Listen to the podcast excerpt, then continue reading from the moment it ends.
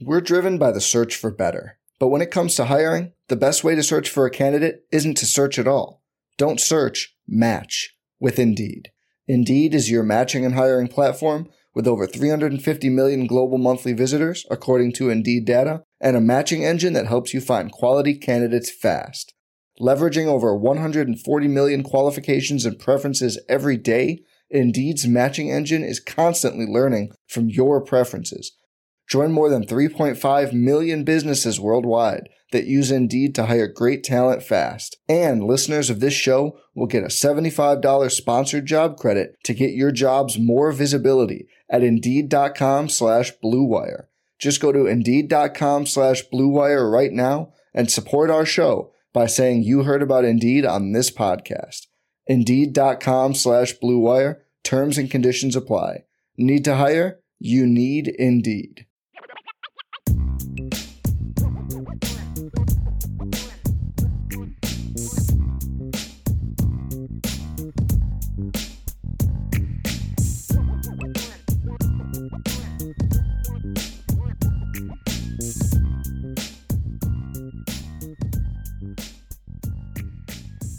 And a pleasant good afternoon to everyone out there in Irish Breakdown land. I am Vince D'Addario. I am the football analyst here at irishbreakdown.com. And with me, I won't say as always because you weren't here yesterday, but you're here now. And that's what matters. It's Bryan Driskell. He's the publisher at irishbreakdown.com.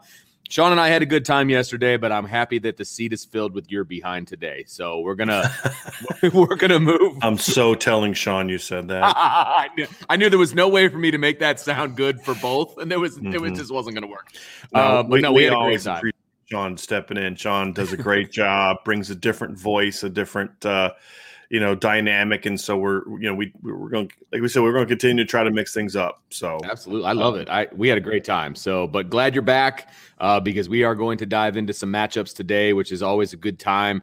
Uh, it is our stacking up series uh, that we do every tuesday and we will be talking notre dame's offense versus wisconsin's defense. And i think for me, that is the matchup that I'm going to see. Uh, that that's the big matchup. But we got some other yeah, stuff to talk about. Well, I mean, too, but this is the matchup that's going to determine the game, Vince. In Bingo. my opinion, I mean, it, it, it's look. This is the sh- for all the talk about Wisconsin's run game and all those other kind of things. Their their defense is what has made them so good in recent years. You know, their their running game, in my opinion, has been a complement to their defense.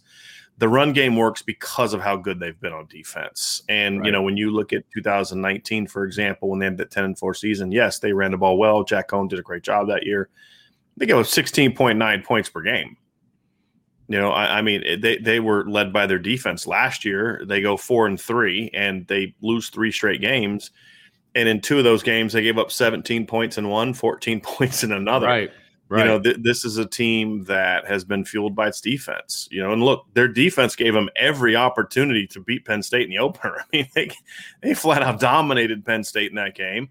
It's just Eh, Penn State couldn't, you know, eh, Wisconsin's offense couldn't do anything. So, you know, right. Wisconsin in two games is yet to give up 300 yards of total offense. You know, and, that, and that's that's my thing is, it, you know, Wisconsin's defense. This is a team with two really good defenses. Okay, mm-hmm. and I, I feel like they almost cancel each other out a little bit as I'm looking big picture. So you got two really good defenses, and you've got two offenses where Notre Dame's is they are not uh, consistent.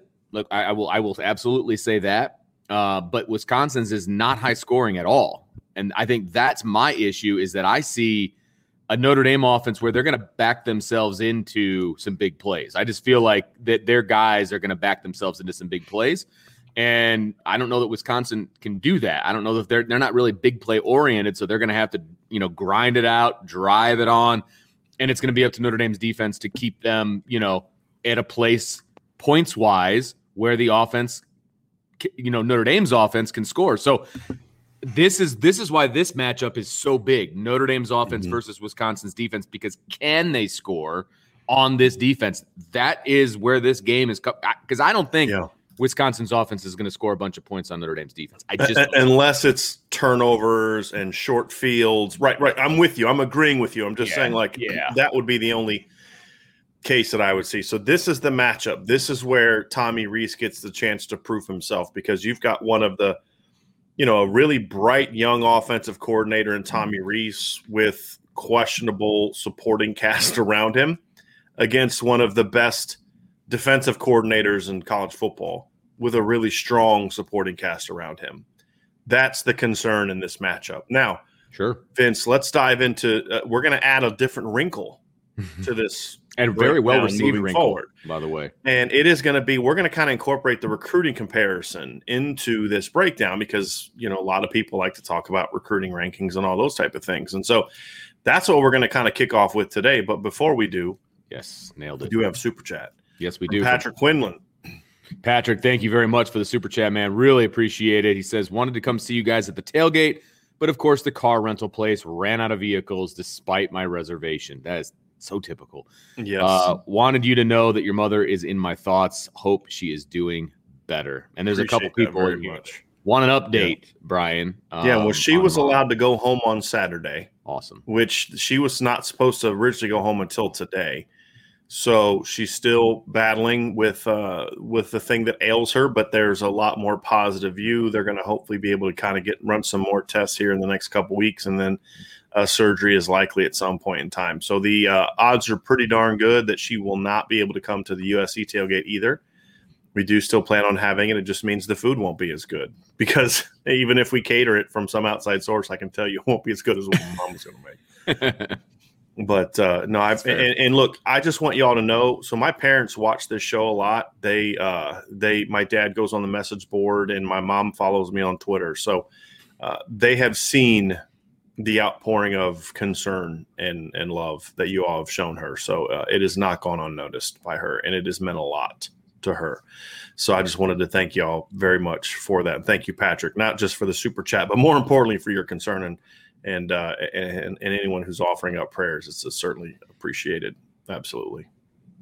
All right, Brian. So uh, hard left turn here from that. Um, Never take a hard left turn let's talk about some uh, recruiting comparisons. Yeah, Notre Dame and Wisconsin because I think this is really interesting. Yeah, um, really, and I'll let you. So, so, so off, yeah, but. so this is kind of what we're going to add to this as we as we incorporate sort of the offense versus defense matchups, and then tomorrow the defense versus offense. I think it's really fun to kind of look at this. Now, I, I as you all know, I don't think that recruiting rankings necessarily should tell you a whole lot, but I think one of the things we constantly hear from Notre Dame fans is, well, you know, they don't recruit well enough to beat so and so and so and so. Well, if recruiting is something that drives your view on how good you should be as a football team, this should not be a competitive matchup. Correct. I mean, Notre Dame has nine players in its starting lineup on offense that were four, four or five star recruits. One five star, eight four stars, and then of course Jack Coan being a three star, and then Cain Madden was not ranked; he was a walk on at Marshall. Where and then you look, I didn't realize that. Yeah, yeah. then you look at what uh, what the reserves are, right? You've got two top hundred players coming off the bench, two other freshman receivers who clearly aren't ready to play more than one snap a game at Notre Dame right now, but uh, we're borderline top hundred players. You got George Takacs as a four star recruit at tight end. Cane Berrong was a four star recruit at tight end. We, we, he's not mentioned in here. And then you look at Wisconsin's lineup and there's two four star players. Both of them are linebackers. Nate Herbig was a high school teammate of Jordan Pizarro, and then Jack Sanborn. The rest of their lineup are three, and then there's one two star player. And so when you look at it, you say, well, boy, from a recruiting ranking standpoint, these guys should not be very good. I think what I would say is this just tells you how good the Wisconsin defensive coaching staff is because a lot of these guys are not going to be like big time NFL draft picks. They're not. Right. There's They're not a lot of future. There's no JJ Watt sleeper in this group, right? There's good football players, right? Leo Chenal's a good football player. Jack Sanborn, Noah Burks, Isaiah Mullens, and Scott Nelson. There's a lot of good football players on this list. None of them are guys that are, you know, like I said, there's no Isaiah Foskey over there. There's no Jayson Ademilola. There's no Kyle Hamilton over there what this is is a really well coached, tough, fundamentally sound group going against at Notre Dame what is a talented but the exact opposite in my opinion. A not an incredibly well coached offense from a technical standpoint. I think the schemes are outstanding, but from a technical standpoint, uh, group that has questionable development from a coaching standpoint at some positions. I don't have that question at running back but I do have that question at other positions. So that adds even more intrigue into this into this list, Vince. Because if you're like I said, if you're a recruiting rankings person, right, this is not a contest that should be overly competitive. Well, I mean, on so this is this is kind of like the the on paper version uh, of, of this, right, mm-hmm. from a recruiting standpoint. and you're right, it is night and day. I mean, it, just looking at the numbers and then looking at the rankings of those numbers I mean, they're they're, they're all triple digits, some four digit yeah you know, rankings for some of these guys. Yeah, and and no, Notre, Notre Dame, Dame, has nine players that list, Vince. So I'm sorry to interrupt. I just want to get this in there to yeah. your point because it adds to your point. There are nine players on that list for Notre Dame, starters and backups, who are ranked higher than the highest ranked guy at Wisconsin. There you go. Nine. Right. That says it right there. And so that's to me, that's an indictment on the coaching staff. I, I well, it, it, development I think, standpoint, I think it also speaks to you know to be completely honest with you, recruiting rankings don't always tell you the story. You know, uh, well, that's fair. With, with all due respect, you know, Faion Hicks isn't a guy that was shouldn't have been ranked as the 1400 player coming out of high school, or they found a guy that maybe at the time should have been ranked there, but he had a ceiling that could allow him to be an even better player.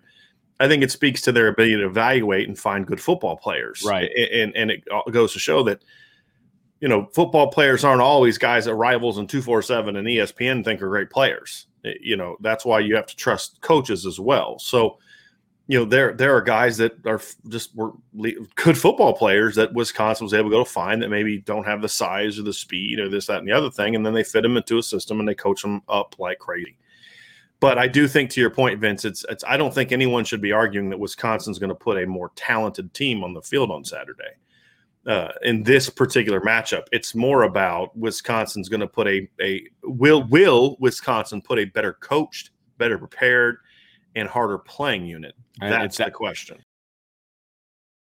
College football is finally back, and there's no need to exhaust yourself searching all over the internet to find Notre Dame tickets anymore because TickPick, that's T I C K P I C K, is the original no fee ticket site and the only one you'll ever need as your go to for all college football tickets.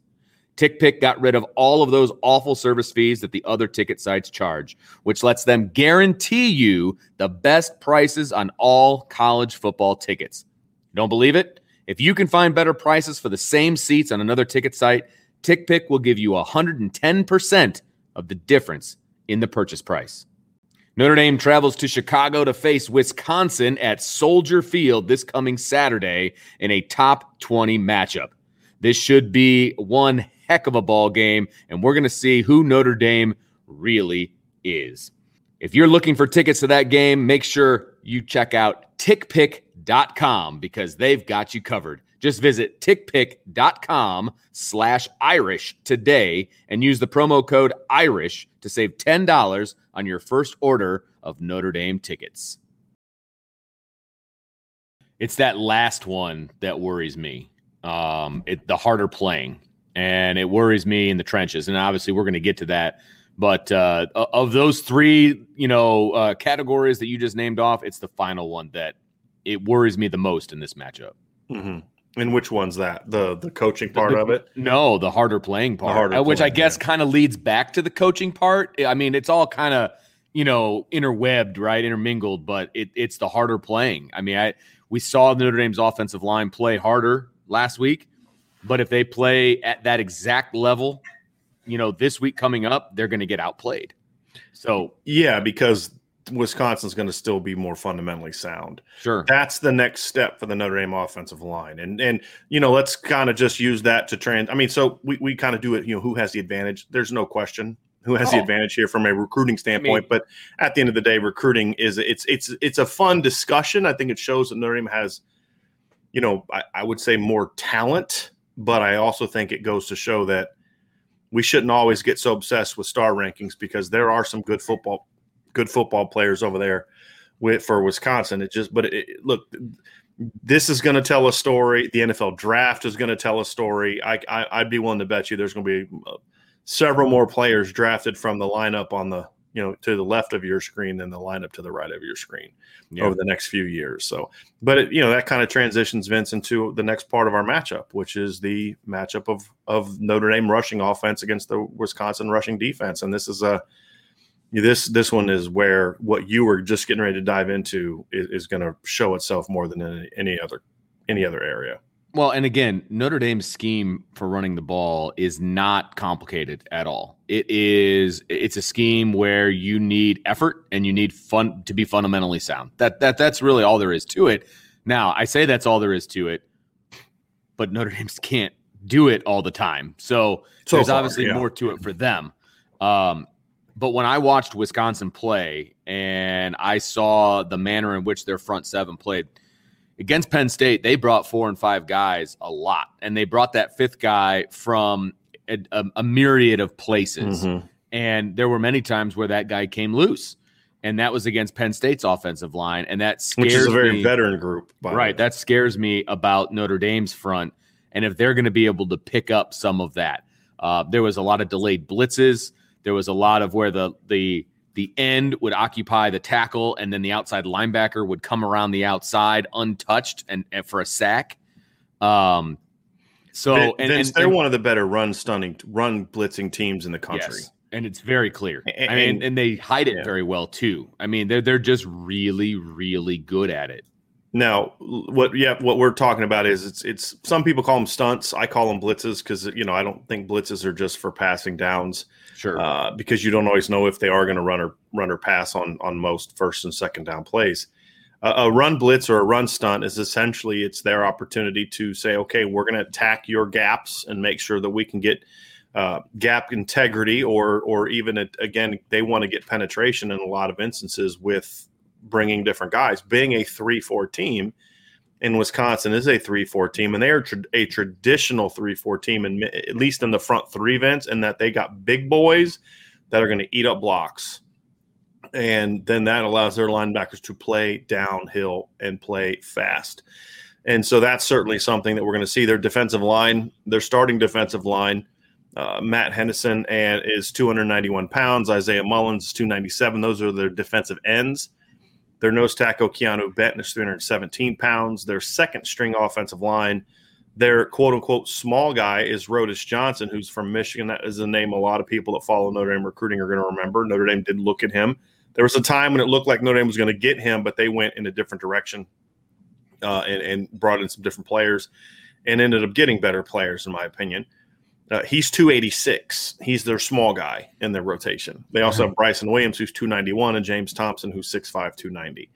So they're very big up front, and their goal is to be physical, is to come off and hit you right in the mouth, yep. try to reset the line of scrimmage in their favor, and then they're going to bring their three, four linebackers from all over the place. As you mentioned, Vince, sometimes it's going to be the two outside guys will just kind of crash, and so the defensive ends will sort of slant inside – then they then you know occupy the B gaps, and then those outside guys will will come off the edge. The nose tackle tries to occupy the A gaps, and then that allows the linebackers to go free. Other times they will drop one of the the edge players, or they'll just have those edge players sort of you know set the edge, so stay outside. If they need to drop for pass, if there's a pass drop, they'll drop, but they're just kind of setting inside. Then the ends are physical at the point of attack, and then the linebackers are crashing. Yeah. Uh, or maybe just have one linebacker crash. They will also slant. So they'll kind of slant one way and bring the linebackers another way. It's very creative.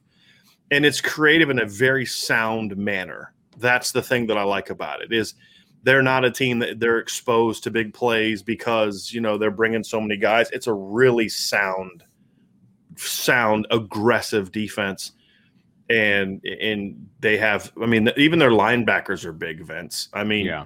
leo chenal's their inside linebacker he's 261 jack sanborn's 236 noah burks who's an, is sort of their you know he's kind of more of their field outside guy and he's sort of their you know he'd kind of play almost the role of like a big end in their in their traditional four down uh, is 245, and then Nate Nate Herbig is is sort of their version of a Viper, I guess. If I'm trying to try to make it, you you know boundary kind of guy, he's 227, a little bit more athletic, rangier guy. But they are their whole thing is geared towards stopping the run, and they've well, been really good at it so far. what what I noticed when I was watching film is they may leave some holes in the passing game when they're bringing their front seven and doing different things with the front seven, but they leave no holes in the run game. And since we're talking about the run game, that's what I want to focus on. They're very fundamentally sound as far as plugging every gap um, and doing it from different directions and doing it from different angles and and changing the eye level of the quarterback and the offensive line and things of that nature. They're very good at that. Uh, I again, I think there's ways that you can exploit them in the pass game, but we're not there yet. The run game is going to be very difficult because of the way that they stunt and they move and they fill every single gap, and they don't. At least I didn't notice it in in what I was watching. They don't uh, give up the edge very often. They are very good in contain.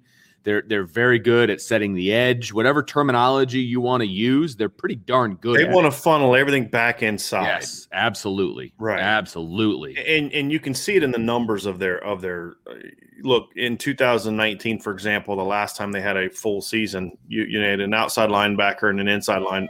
Outside linebacker led their team with 19 and a half tackles for loss. That was Zack Baun. He played a lot of physical football and and was a really good player. But then Chris Orr was an inside linebacker. He had 14 uh, tackles for loss, and then Jack Sanborn, who at the time I believe was a sophomore, had nine tackles for loss. He had 23 tackles for loss from our inside linebackers. 2018, their two leading in their two leading tackle for loss guys were their two inside linebackers, 11 and a half and 10 tackles for loss. Now these aren't super super athletic guys. They're good football players. Don't sure, get me wrong, but they plug. Year, yeah, the year before that, I mean, all four of their starting linebackers in 2017, it, their two outsides and their two insides were double digit tackles for loss. The point being is that their linebackers are going to be making a lot of plays. Is the, the defense is designed for their linebackers to make a lot of plays. I'm trying to go back through this, Vince. I can't find the last time a Wisconsin had a defensive, a pure defensive lineman in double digits. 2014 was the same thing, although it was a different coordinator back then.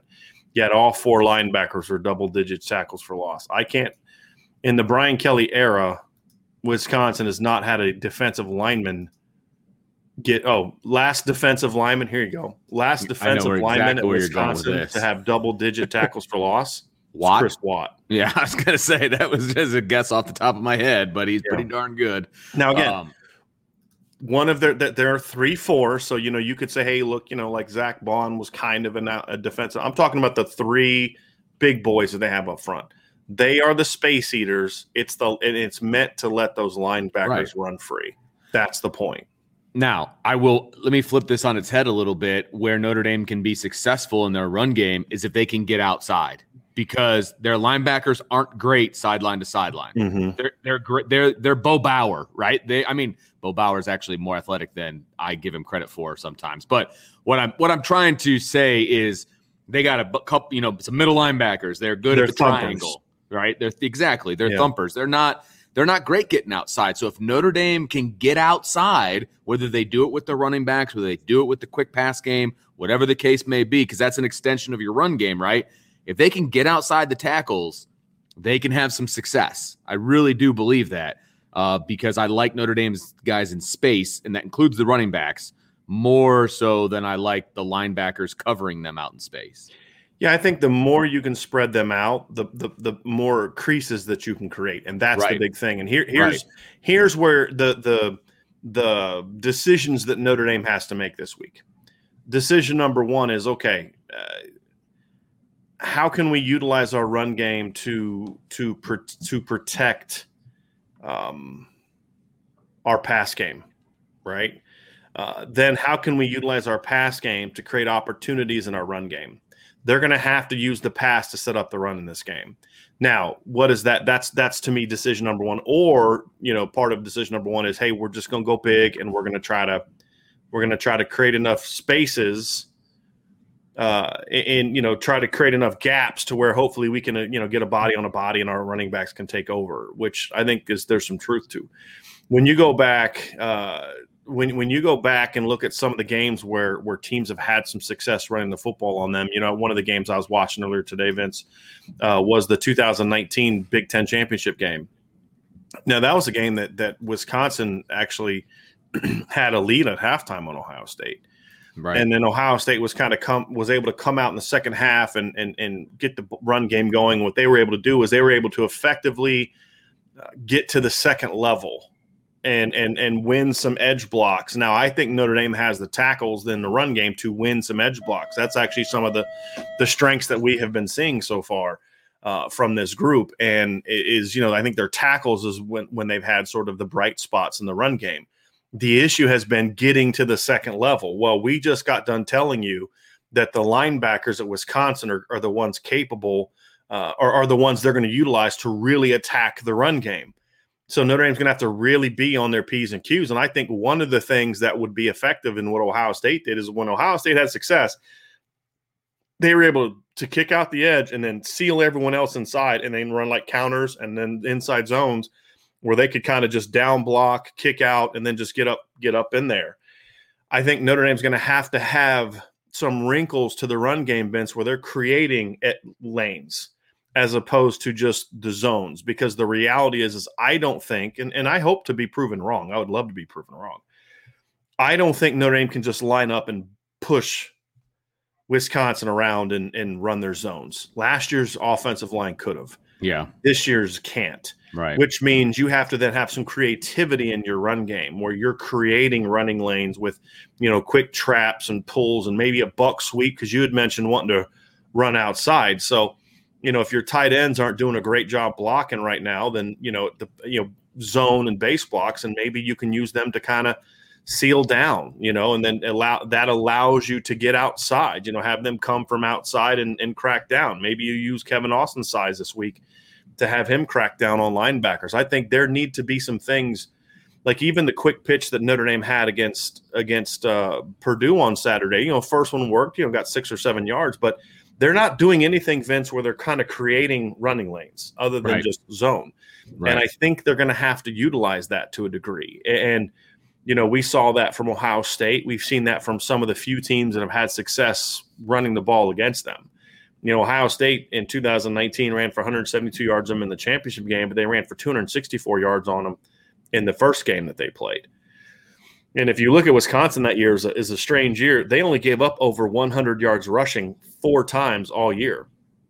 But that when when teams went over, they were big. You know, Ohio State went for 264 and 172, and then Nebraska went for 273. So it, it's about creating creases and mm-hmm. Notre Dame's going to have to adapt to do that. If they just try to go big on big, then I don't think that that plays right into Wisconsin's hands. If Notre Dame's going to put Joe Walt in the game and go 12, 13 personnel, you're, you, Wisconsin's already like that's a win for them. That's what they want. They that's want they Notre want Dame to, do. do. that. Yeah. Because they look, they know and again, we're going to get to this when we get to the passing uh, side of things, but they they know that Notre Dame's got some dudes out on the outside. And I, I don't care what anybody says, Notre Dame's dudes are better than the secondary that Wisconsin has. And so they want Notre Dame to run the ball. They they 100% want Notre Dame to run the ball because what do you do? Again, I've said this a hundred times. What do you do when you're the, the coordinator? You pick out the weak spot and you go after it. Well, it doesn't take a, a rocket scientist to look at Notre Dame's offense and realize the weak spot is the offensive line. So you're going to add a couple guys to that offensive line and, and you know in the form of tight ends, and you think that that's going to stop our our run defense? okay, let's go. Like that's what we want you to do. So I feel like Notre Dame would be playing right into their hands if if they go that route, and I would be very disappointed uh, if that was the case. Now. If they think that you know they, they want to pick up a yard or two, and, and it's you know Brian Kelly talked about those times where everybody in the stadium knows you're going to run the ball, and you run the ball, and you still get what you need to get. Okay, you know, if you're confident, okay, but that cannot be the basis for what you want to do to beat this Wisconsin team. It yeah. can't be. They have to be able to find a way to run the, the ball, but they're going to have Agreed. to do it at, with more athletes on the field. Yes. Well, like uh, that one, um, that that little pitch thing that that Tyler Buchner did, that was designed to get the ball outside. Now right. he could have kept it and he could have run depending on what the defensive end did, but that's just an example. It's a replay. Of, yes, correct. It, it was a, an example of a way to get the ball outside quicker. Um, and and so it, it's clear Tommy Rees is thinking about this stuff, which is good. Um, you know, we'll we'll just see what this looks like on Saturday, though. Sorry, Vince. Can you? I got I got locked up. Can you hear oh, me? Yeah, no, I got you. Yes, I didn't hear absolutely. the last part of what you said. I apologize. Oh no, no, no! I just it said just that, that, it's on my end. It froze up. Gotcha. I was just saying that it's clear Tommy Rees is thinking about getting the ball to the outside and ways to get his guys outside faster. And I'm interested to see yeah. what that looks like on Saturday. Yeah, they're going to have to have some more wrinkles in this game. Vince. Yes, there, there's no Absolutely. question about it. And, and and those wrinkles need to be geared towards attacking outside. And here here's why I say you have to uh, Notre Dame's going to kind of have to go outside of of who they've been for a long time this whole year, and this is a game where it is even more important. What I mean by that is Notre Dame has always kind of been an, an inside out team. It's we're going to start off, we're going to run the ball, we're going to inside zone, and we're going to do this, and then we'll kind of work on building outside. That's not who this team is. Nope. You don't have a line for it. Uh, and I mean, you just don't have a line for it. I mean, there's no and, the sentence ends. You got there, the yeah. backs and all. You know, you don't have yeah. a line for it right now. Okay, now if sure. that changes and the line starts playing great, fine. But I don't see them going from what they've been the last three weeks, all of a sudden looking like you know vintage Notre Dame offensive line. So you have to prepare for that. You can't keep pounding your head saying this is the week they finally don't stink. You know, you have to say, look, here's who we are. So let's put these kids in position to be successful. And and what you need to do is you need to get what you need to get Wisconsin. normally, I'm against the, having teams go left right when you're playing a team where you clearly have a speed advantage, you need to utilize that. And the reason I say that is, is your perimeter screens, which are going to require you to be very physical blocking. You're going to have to use those. You're going to have to, you know, put some buck sweeps in there. You're going to have to utilize, you know, pin and pull stuff. That's what a buck sweep is. You know, a lineman blocks down, the guy that he's on pulls and wraps around, gets outside. You're going to have to use jet sweeps this week. And, and that, and again, now that means your tight ends and your receivers are going to have to block their butts off this week. Yeah. They're going to have to be on their game. And if they can do that, that's where Notre Dame can get some advantages. You know, try to find ways to get Braden Lenzy outside. Try to find ways to get Chris Tyree and and Kyren Williams on the field together. Use Chris Tyree on some of those jet sweeps because if you're able to hit one or two, you know, maybe use him on a reverse. If you're able to get their eyes of the Wisconsin linebackers going like this, and if you can, and you say, hey, look, we can keep crashing our inside linebackers, but Notre Dame's just running outside of us all day. Now all of a sudden their linebackers can't crash as hard, Vince. Now that's where you have your advantage of saying, hey, okay, now we can find a crease. We've hit them outside enough with our pass game, with our perimeter screens, with our with our outside running plays, our outside zone, not stretch because stretch ain't working because they're not physical enough. I'm talking pure, right. like get a really good outside zone they're the same play. Stretch for me is just so people understand outside zone and stretch are the same play. For me, it's different because one is sort of a lateral where the guy's trying to get outside. The other one is kind of like a pistol eye thing where you're actually getting more downhill. Same blocking scheme. It's just the running back's angle of, of attack is different. So that's why I call them two different plays. And so it's but I'm talking about pure outside zone where you're really trying to get a lateral stretch. You know, you're fast swiping that sucker, really getting outside. That's where you can create some advantages. And if then if you're able to get them thinking that, now all of a sudden you hit them with a quick inside zone, that inside zone becomes more effective. So you're you're basically reverse engineering your run game essentially. Mm-hmm. Is something that I think Notre Dame is going to have to do. Now, if they don't do that and it's just going to come down to, well, we're just going to have to play better this week they're going to struggle on offense. They're going to have to say, look, here's the strength of our team. It's not those guys up front. It's yeah. not. But what do those guys do well? Okay, let's give them some things where they we're not asking them to go be last year's unit. Let's let's ask them, hey, we're going to do some different things, and that's where I think Tommy Rees is really going to make or break. Um, you know, his, his this season is is how creative can he get, and then can Jeff Quinn get those guys to go out there and execute it? That and and then Del Alexander is going to have to get his boys to block. And I'll say, you know, I've been very critical of Del Alexander in a lot of ways. One thing I think his units have always been pretty good at since he got here, they yeah. block well. I agree. And they give effort in the run game. That's going to have to be at its pinnacle this week against the screens and the perimeter runs. If they can block their butts off outside, Notre Dame's going to have a chance to gash Wisconsin because that's the key event. You're not going to go 10 plays every time you play Wisconsin. You've got to get the chunk plays, run game and pass game. You yeah. need chunk plays against this team. Yes, and no question about it. And and I think you're going to get them on the outside. I do, I just I have a hard time seeing them get those chunk plays on the inside. I really do. Now, if you're gashing them on the outside, now you can go back, just like what you talked about, that reverse engineering. They used to be inside to outside. Now they're mm-hmm. if you can start getting them outside with some screens and some sweeps and some things of that nature, maybe jet sweep, things like that Well, now they've got to spread out. They have to respect that. They're going to have to add some people out there. Now you come back inside and you do your thing. And if that's mm-hmm. the case, then the game is headed in Notre Dame's direction anyway. I, I want to address something else too, Vince. Is, is, I'm seeing a lot of these comments like from Brendan McCarthy. Buchner will keep Wisconsin on their heels, start cone, play tempo, insert Buchner for some RPOs, get some play action going at the cone, set up the run. Uh, some good stuff there. Backdraft says Buchner has to be a big part of, the, of this game. Listen, we kind of saw this last week. You know, Tyler Buchner needed to make a guy miss to rip off a 20 yard gain. The rest of the stuff when he was in the game wasn't overly effective because they had film on him Purdue had film on him, right? Tyler Buchner is is not the answer in regards to play him more. That's not the answer. The answer is going to have to be about the other skill guys. Now, am I saying that as long as Tyler Buchner's healthy, that, that he shouldn't be part of the game plan? I'm not saying that at all. But but the reality is is this is a really well coached team that will have a Tyler Buchner plan that is going to require more than just running a couple RPOs and read zones. They've seen this that before. They play teams in the Big Ten that do that. And so at the end of the day, you're going to have to throw the football to set up the run. And we'll get into that matchup in a second. But there's this thought that because it worked against Toledo, now all of a sudden that's the game plan for Notre Dame. No, it's still going to come down to a creative game plan that is executed well on the perimeter and along the trenches. And I don't care who the quarterback is. Right. Just inserting Tyler Buchner into the mix isn't. I mean, look at like I said, look at the success that they had this week when Tyler Buchner was in the game against against Wisconsin or against Purdue. He needed to make a great run to get that 20 yard gain. That's where his value comes because Tyler's always capable of that big sure. play. But the the more you play him, the more Wisconsin will have a book on him and play him. So not that Tyler Buchner, if healthy, shouldn't be a big part of the game plan from a big play standpoint, but from a volume standpoint, I don't think he's the answer that that that Notre Dame fans think that that he is. At the end of the day, this still is going to come down to to your design and your execution up front.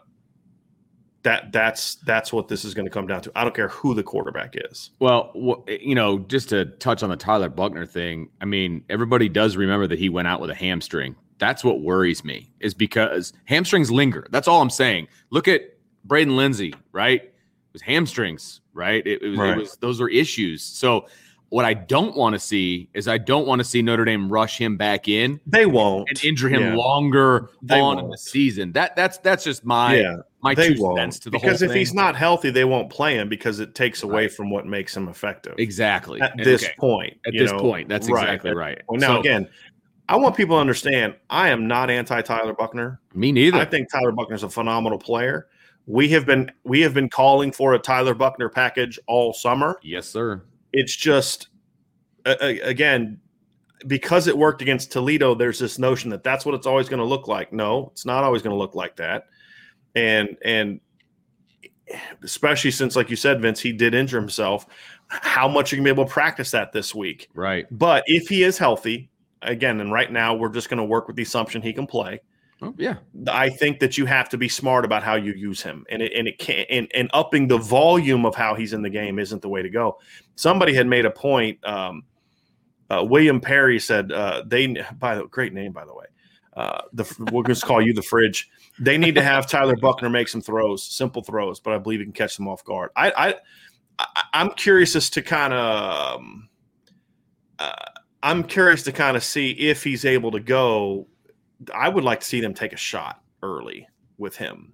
Sure, uh, that is going to be a big thing for me. But anyway, the next at, step. I think that's the next step yeah. of his like package adding. Right, but at right? the end Absolutely. of the day, this is going to come down to Tommy Rees coming up with a really good scheme that take that gets Wisconsin off their game formationally, shift wise, tempo I'd love to see some tempo. Love, I would love that too. Attack the perimeter, work outside in, kind of flip things up a little bit, work outside in because Wisconsin is not prepared for Notre Dame to work outside in. They think their Notre Dame's just going to do what they do because that's what Notre Dame's done so far. Yeah. You know, those are the things. And then, of course, the line will have to execute whatever that is. That ultimately is going to be the, the key. Now, if if that happens, then Tyler Buchner will be successful. But just like putting this all on Tyler Buchner's shoulders, he's like this – you know, the second coming of John Elway. Well, John Elway got his brains beat in for several years with the Denver Broncos because his offensive line stunk, right? Uh, John Elway didn't win a whole ton, lot of games at Stanford. You still need to have those dudes around you. And whether it's Tyler Buchner or Drew Pyne or Jack Coan or Brendon Clark or whoever else, it's going to be it's going to be about the scheme and the, and what they do up front. That's mm-hmm. going to be the key. And, and if they can do though, if they can execute up front, be physical, execute, and then have a great plan, then Notre Dame will have enough success. And they don't have to run for 250 yards in this game. They just have to run, in my opinion, Vince, for enough yards to keep them honest to create some opportunities in the pass game. Because this, to me, ultimately, is where this game is going to be decided. No, there's no question. I, I love the matchup between Notre Dame's pass catchers and and Wisconsin's uh, you know pass defenders. Now, the the the key here is giving Jack Coan some time. If they can give, I mean, and, and we've said this for the last three weeks. I get that. But we've seen what Jack Coan can do when he gets time. We saw the second half Jack Coan against Purdue. We saw, you know, what happens when he can climb the pocket and do some things. That's what needs to happen. Now, I'm not saying that the offensive line is going to give him a perfect pocket every single time, but you have to you have to keep Wisconsin out of your backfield.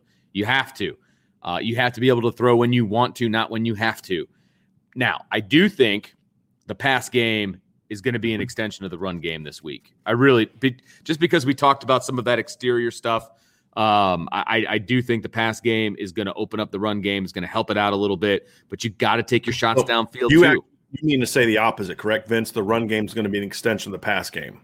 Yeah, yeah, yeah. That right. that that you're throwing it outside, which is essentially a run. Right. You're you're using your you're using your pass game to create opportunities yes. in the run game, essentially. Yeah. Yeah, which is a little bit reversed of a lot reversed of what Notre Dame's been for a oh, long oh, absolutely. time. Absolutely, but it's necessary. And and, and you know, because look, that's where your weapons are. I, I, also I also am coming to one thing in this game is you look at matchups. I'm giving Kevin Austin two or three shots in the first half. And you've got to get his confidence back after last week. Sure and and, and that's going to be a big thing for me. Now, here's something I'd, I'd be curious to see this week is I want to see a little bit more creativity from a formational standpoint. I think Notre Dame's got plenty creative schemes, and it, but now this week is is you need to do those things out of some different looks, and that's something I'm going to be curious to see. You know, maybe put trips into the boundary a couple times, see how Wisconsin lines up. Can you get them with emotion out of that look? Can you can you you know is there safety cheat over if you have trips into the boundary with Michael Mayer and Braden Lenzy? Do they overreact to that, thinking that maybe there's a screen coming, and then that gives you a little bit more room to work a one-on-one to the field? They're going to have to sort of probe Wisconsin a little bit early formationally. I hope Notre Dame comes out and does a lot of different things from a, a formational standpoint, just to see how Wisconsin reacts to it. Yeah, and, and then say, okay, here's here's how we know we can get these isolations, and then you go after them. But they're going to have to move the receivers around a little bit this week. After last week, Purdue knew where was Kevin Austin was going to be every time the ball was snapped, and they could have a Kevin Austin plan. You know, we're going to be physical with him, whatever. Okay, put him in the slot, stack right. him behind the tight end. You know, put Michael Mayer into the boundary, stack him behind. You know, Kevin Austin behind Michael Mayer. I want to see some. Look, Tommy Rees is a real creative offensive coach from a scheme standpoint. My problem with Notre Dame, and it's been this way, Vince, for years, is they are far too scheme oriented this is still that was Charlie Weis's problem, right? After the 05 and 06 team, basically all the guys that were part of that left, and those guys were all taught how to play football by the previous staff. And as for as bad as Ty Willingham was in a lot of ways, his staff taught the fundamentals pretty well. They lacked any creativity and scheme. Well, then Charlie comes in with a group that had already been taught fundamentals, and then he brought great scheme, and we saw what happened. But once all those guys were gone, and it came down to it was Charlie's staff that had taught the fundamentals, they couldn't. They they were a mistake prone team for three years. This has always been Brian Kelly's problem, in my opinion, since he gets since, since he's been here, is it's way too scheme driven. And and that's fine. I love scheme. You need great scheme. Sure. But sure. you also need to make sure your kids know how to how to play it, right? But at the other the other point of it too is sometimes your scheme has to be be you you need to be creative with your scheme before the ball is even snapped and that's where we we haven't seen enough. Like to me, like when they're bunched, you know what's coming. Pretty much, these are the pass routes they run out of that. You know, maybe run some bunch and then attack with some vertical stuff. You know, instead of just always running, you know, the, the crossers. You know, do, do some different things this week formationally that are gonna that's gonna keep Wisconsin off balance. Because if you can get off Wisconsin off balance early, that's where they're gonna have success, Vince. That's where they're gonna have an opportunity to really move the ball really have some success because when Notre Dame's pass game is clicking, it's really good and it's dangerous. Yeah. And Wisconsin is a really well coached secondary. It's a very it's a very experienced secondary. It's not a super athletic secondary. Right. And Notre Dame can have some success. It's a lot like Purdue's. Experienced, not super talented. And if Notre Dame can can win some of those matchups on the perimeter, protect the quarterback, give him time, move the pocket. That's another one. They got to yeah. move the pocket. They just can't have the quarterback. If if look, your pocket's rarely clean. So if the other team always knows you're going to be in the, the, pocket, they have a plan for it. Move the pocket, boot it, you yeah, know, roll absolutely. out. Do something to kind of throw off that, you know, run some more early screens. And it can't just always be running back screens because, hey, newsflash, your running backs are really good, and every team you play knows it. They're keen yeah. on those guys. Right. Exactly. You know, so maybe maybe you do a free release where you send Kyren Williams just screaming out of the backfield and he just goes right up the seam. You take that linebacker with him, and then you run a little tunnel right underneath it to, to Braden Lenzy, something like that. You know, you've got to have some creativity. Know who they who they're trying to stop, and then use that to your advantage. That's something we need to see more of from Tommy Rees because this part of the game right here has to be where Notre Dame has success. Has to be. It's an absolute must. And and you, I mean, kind of building off of what you just said. I mean, they Notre Dame has the advantage here, so they need to take advantage of that advantage. Advantage of that advantage is that oh, okay? Um, but no, I want to see. I want to see more stuff across, like you had mentioned, because Notre Dame's guys are faster than Wisconsin guys. And so if they're going to go man to man, like we've seen a lot of, we've seen a lot of man to man because teams are coming after the quarterback if we see that against Wisconsin, let's get let's let's get a foot race going. You know, mm. let's have those guys follow Notre Dame's guys across the field. And if they're going to pass off, let them pass off because they're starting from a stopped position to a full speed Notre Dame, you know, skill position, uh, you know, running. I just don't see how Notre Dame doesn't have the advantage there. If you can get Notre Dame's receivers and skill players on the move, I think that you're going to see all kinds of wide open opportunities in the pass game. And I think Jack Coan is good enough to find the guys that he needs to find if he's given enough time to do so. The other thing is, and you mentioned this in the post game show, they need to have an outlet. They need to have, uh, you know, when when Jack Coan's getting rushed, so he can get rid of the ball. You know, they they need to have that. That needs to be built into the scheme because we haven't seen that enough. We've seen mm-hmm. vertical stuff where he can't get rid of the ball. There, there's nowhere to get rid of it to. Um, I, I, I need to see more hot routes, you know, things of that nature, so that Jack Coan can get rid of the ball. Because if he does, and Wisconsin's bringing heat, well, a lot of times that heat is coming from the linebacker level, and mm-hmm. if you mm-hmm. got a hot route right there and he can just dunk it off, I like Notre Dame's chances with their guys yeah. in space. So it can be beneficial to them too. I would like to see them. I would love to see Tom Rees dig into the time machine a little bit. I've always found, you know, I would always go back two, three years when I was breaking down a really good team and try to find somebody that had some success against them, assuming some of the personnel was similar and the philosophy was similar. And Purdue's had some really good success throwing the football against Wisconsin, and they've had success moving the ball and scoring on Wisconsin in recent years. If you go back to 2018, Wisconsin beat Purdue 47 to 44. Wisconsin, Purdue threw for 386 yards in that game, four touchdowns.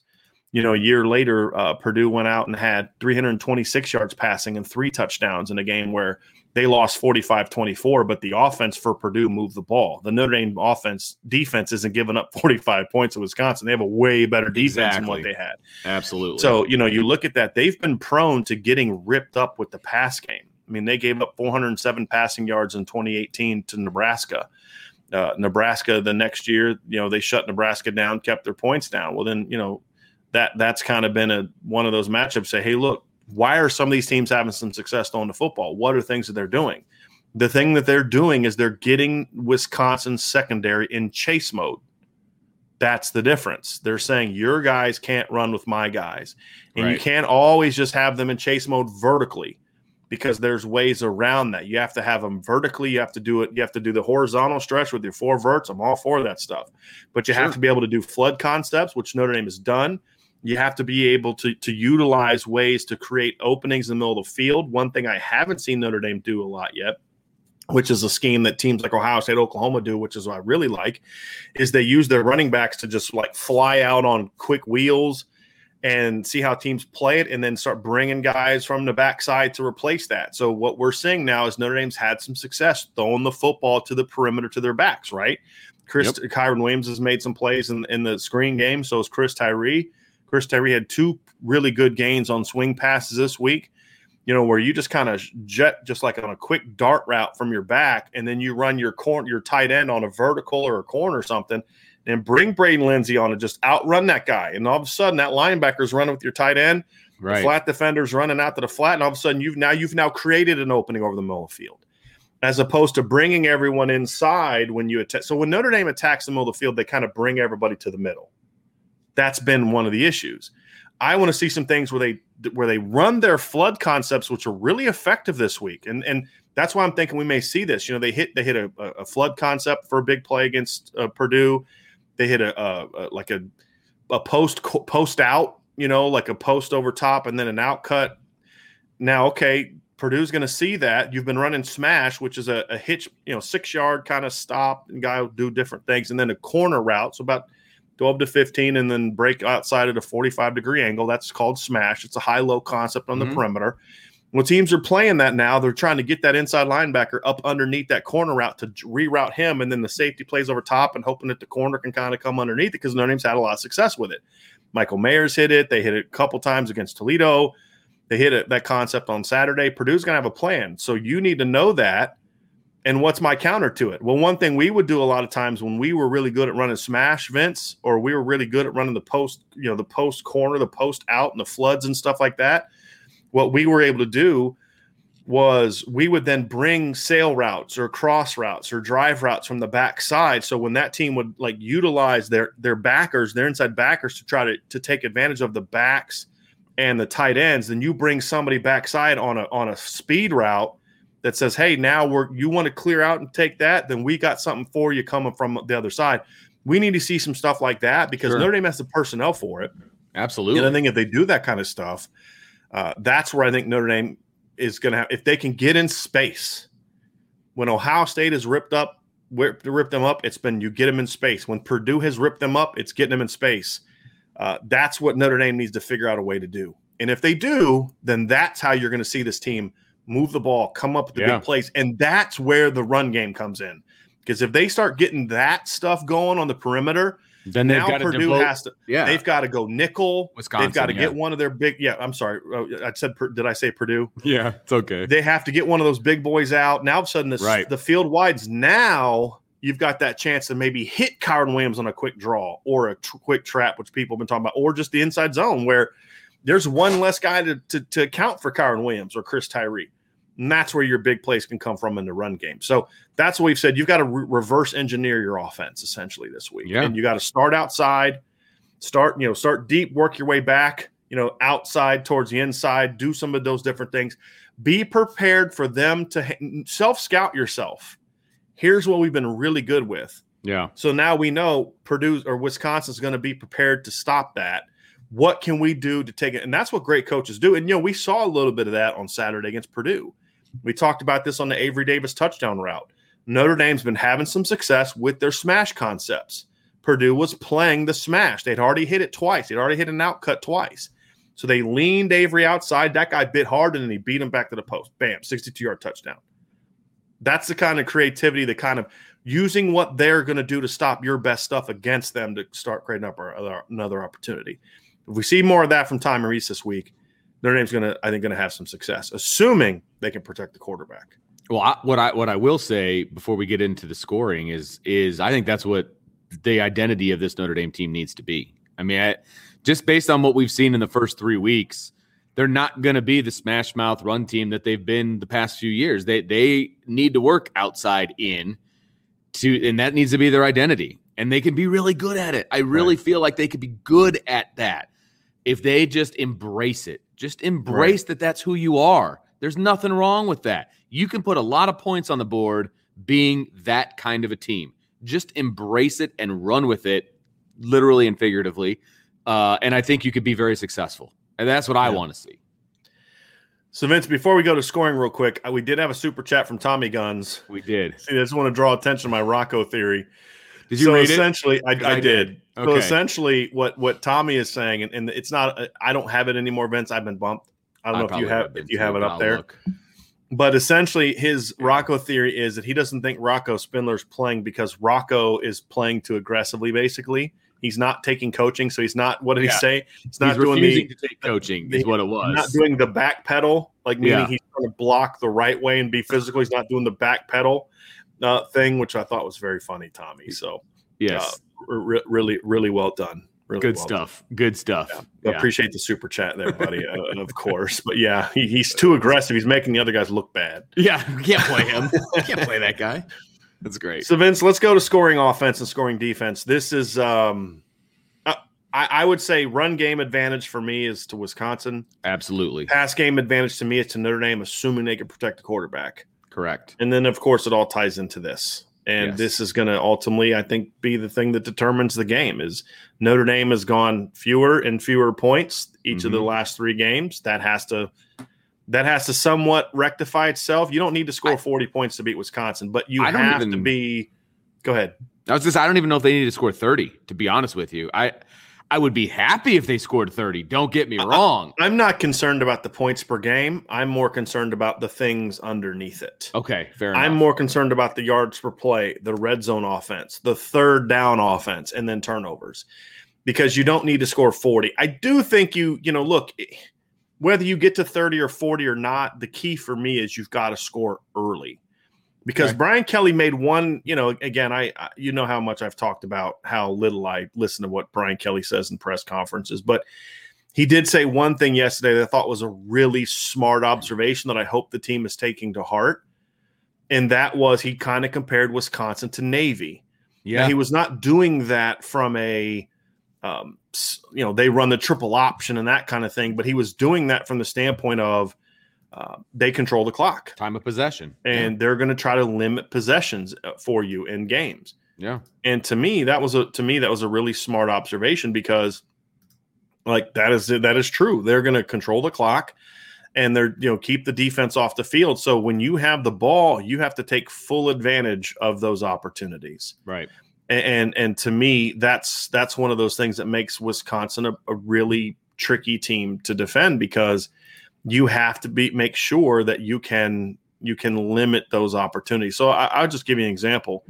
So if you look at Notre Dame's 2019 defense, they gave, they ran Notre Dame's defense. Uh, opponents ran 881 plays in, in 2019 against Notre Dame, uh, 891 plays in 13 games. For Wisconsin, in 14 games, opponents ran 839 plays.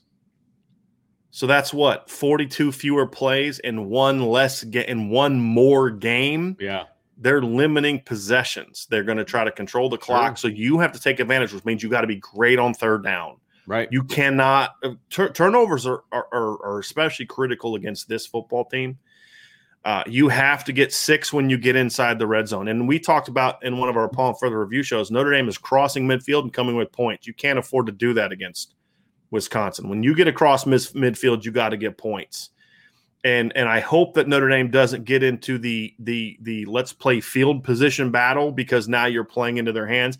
I'm not saying going for it on your own 45, but be aggressive when you get across midfield. You know, take your shots, try to get points, try to get scores.